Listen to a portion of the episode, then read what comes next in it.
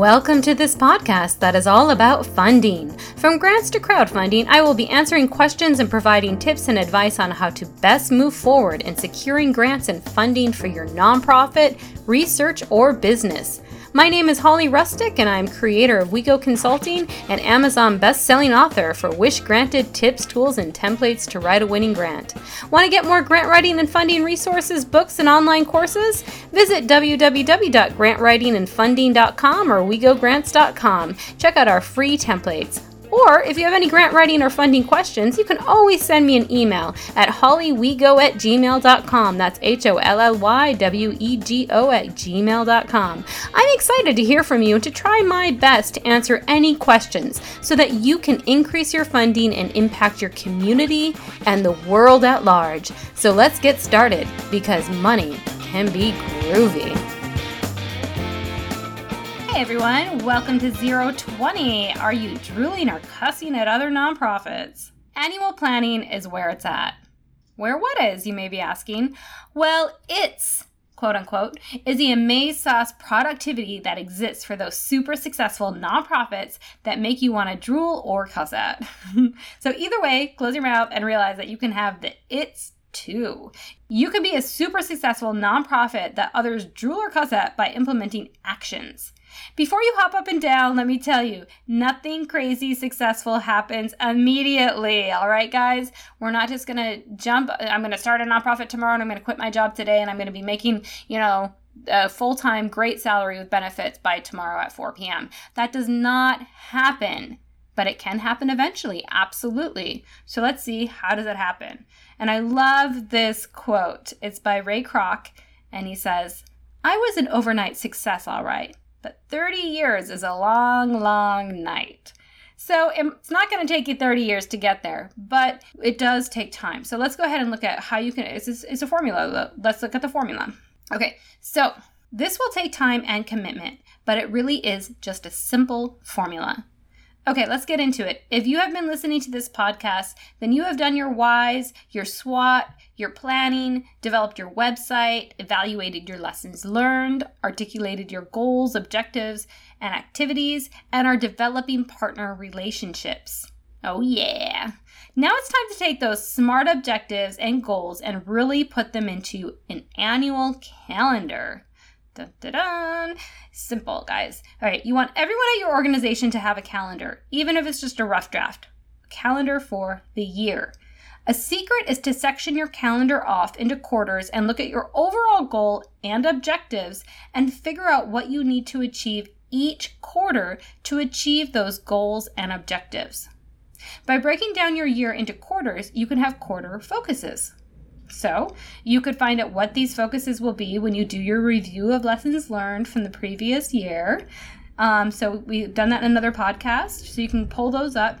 Maybe there will be great projects, but they weren't implemented because there was not enough efficiency at work. So, you're looking at your lessons learned, right? You had great projects last year, but man, nothing was implemented. You had something developed and nothing really took off because it just wasn't efficient. There was some, you know, there was turnover rate for your staff. Maybe you just didn't track your time and you don't know really where it went. So there's so many different things that happen. So you kind of have to evaluate what went well, what wins did you have, and then what kind of didn't go well, what challenges did you have. In quarter one of the year, then you may decide to focus on, say, productivity. In this way, maybe you could find courses on productivity online, books on productivity, or find a weekly blog on productivity and send it out to everyone. Maybe you would have a different person give a 10 minute activity or lesson on productivity at the weekly staff meetings. For quarter two, you might want to focus on leadership or cultivating relationships. Or, ooh, could we be so controversial as to mention financial responsibility? Can you imagine if all of your staff were financial financially responsible and conscious about their own money? They wouldn't be so stressed at work or they might start asking for that deserved raise. The other thing is that they may start managing the nonprofit's resources with more efficiency and consciousness if they're conscious about their money in their own lives. I'm not saying to ask for big statements or disclose people's finances, but education on financial responsibility could really help your staff. There are many different ideas on quarter focuses, but it really does help to have 90 day, day 90 day days, 90 days to focus on one major development at a time. Another or additional way to focus your quarters is to focus on a specific objective. So you have your your quarter focus on say like it's more of a personal or professional development. So that would be like a productivity focus and you're you know you're focusing on that. And then quarter two is financial responsibility. Quarter three is leadership. Quarter four is developing relationships. However you want to kind of lay that out for the year. But as well, you'd also have, we're going to focus on this objective that we've already created for our, our nonprofit for this quarter. And then next quarter, we're going to focus on a different objective, etc., all the way up to reach your uh, overall goal. Being able to accomplish major tasks in 90 days is very doable when you are focused on it.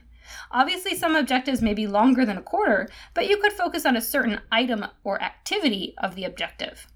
A quarter is just the perfect amount of time to feel like you have some time to accomplish something big, but not too much time where it becomes, I'll get around to it at some point, or that doesn't come up until then, and then it sneaks up on you. All right, having a, having your goals all be for December 31st, you know, the year is not good. You really need to separate it and break it down into quarter goals or quarter objectives. So, the big annual, Obviously, you do want one overall big annual December 31st goal. You don't want all of them to be there, but you do want one. Being able to have the year at a glance is a great way for everyone to see the overall picture. This is important as it will help everyone be on the same page and to stay focused. Plus, by looking at a calendar, you may see that two fundraising events are too close to one another, or there may be another major event going on in your community at the same time. All right, guys, that's really important. Really see what else is going on, what else is on the horizon that's close to your event. Or think about seasons. All right, I know in the on the East Coast, of the United States, there's a lot of ice storms in March. I feel like when I was on the East Coast, there was always like this huge ice storm in March. Um, and, you know, so you might think, oh, these kind of things happen February and March. The airport shut down a lot. Maybe we won't have a huge event at that point in time. I mean, just think about out of the box kind of things that are going on at that time. Other big celebrations, other big fundraisers that have been going on for years and years that a lot of your sponsors will already be giving to. You don't want to have to compete with them at the same time. In this way, you want to strategically organize your year to complement the event. It is good to have a major milestone to be finished by the end of the year, and each of your objectives, your quarter objectives, can lead towards this overall year end goal. Sometimes we can get to week 25 of 52 and realize that we haven't made as much headway as we had wanted to on our goal, so we, we reduce the overall goal. Don't do this. Increase your actions instead. Grant Cardone says, never ever reduce your target, always increase your actions right? So you really want to look at that in this way of breaking it down into quarters and then having a big, huge overall year end goal. You're really going to be able to, you know, evaluate yourself all the time, your staff, be able to say, okay, where are we at? What's going on? How, what actions do we need to increase? Are we on target? By having quarter focus, you will be able to measure where you are at in reaching your overall goal. If you aren't making progress, dun, dun, dun, then what? Increase your actions. Figure out what is taking your time or the time of your staff. Nine times out of 10, it is because distractions are becoming distracting. okay. I know that's really cliche, but, anyways, it is. Cruising around Facebook during the workday or long drawn out meetings um, that really aren't productive may be a ma- major factor. And that goes back to your other kinds of focus on your quarter, right? Productivity, financial responsibility. You could even have, you know, how to be more organized, how to get things done. I mean, there's so many things that you can focus on when you look and you say, you know what? We have these great objectives and these great goals, but we never seem to be able to reach them then what are the real barriers? And then address it with your quarter focuses on personal and professional development tracking time. All right so this is a great thing you can do. I love this tool. I use it um, obviously you can use any tool. There's so many different things that you can use.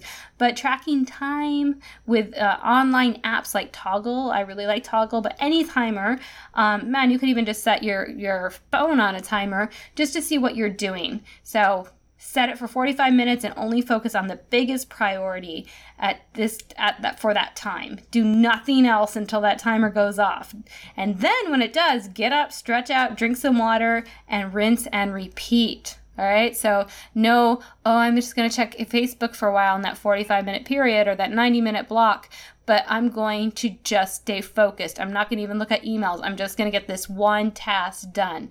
As soon as that timer goes off, I'm going to stretch out, maybe like you know, give yourself a two minute Facebook minute, whatever you need to do, but then set that timer again, boom, right back onto your project. The biggest thing that you need to get done.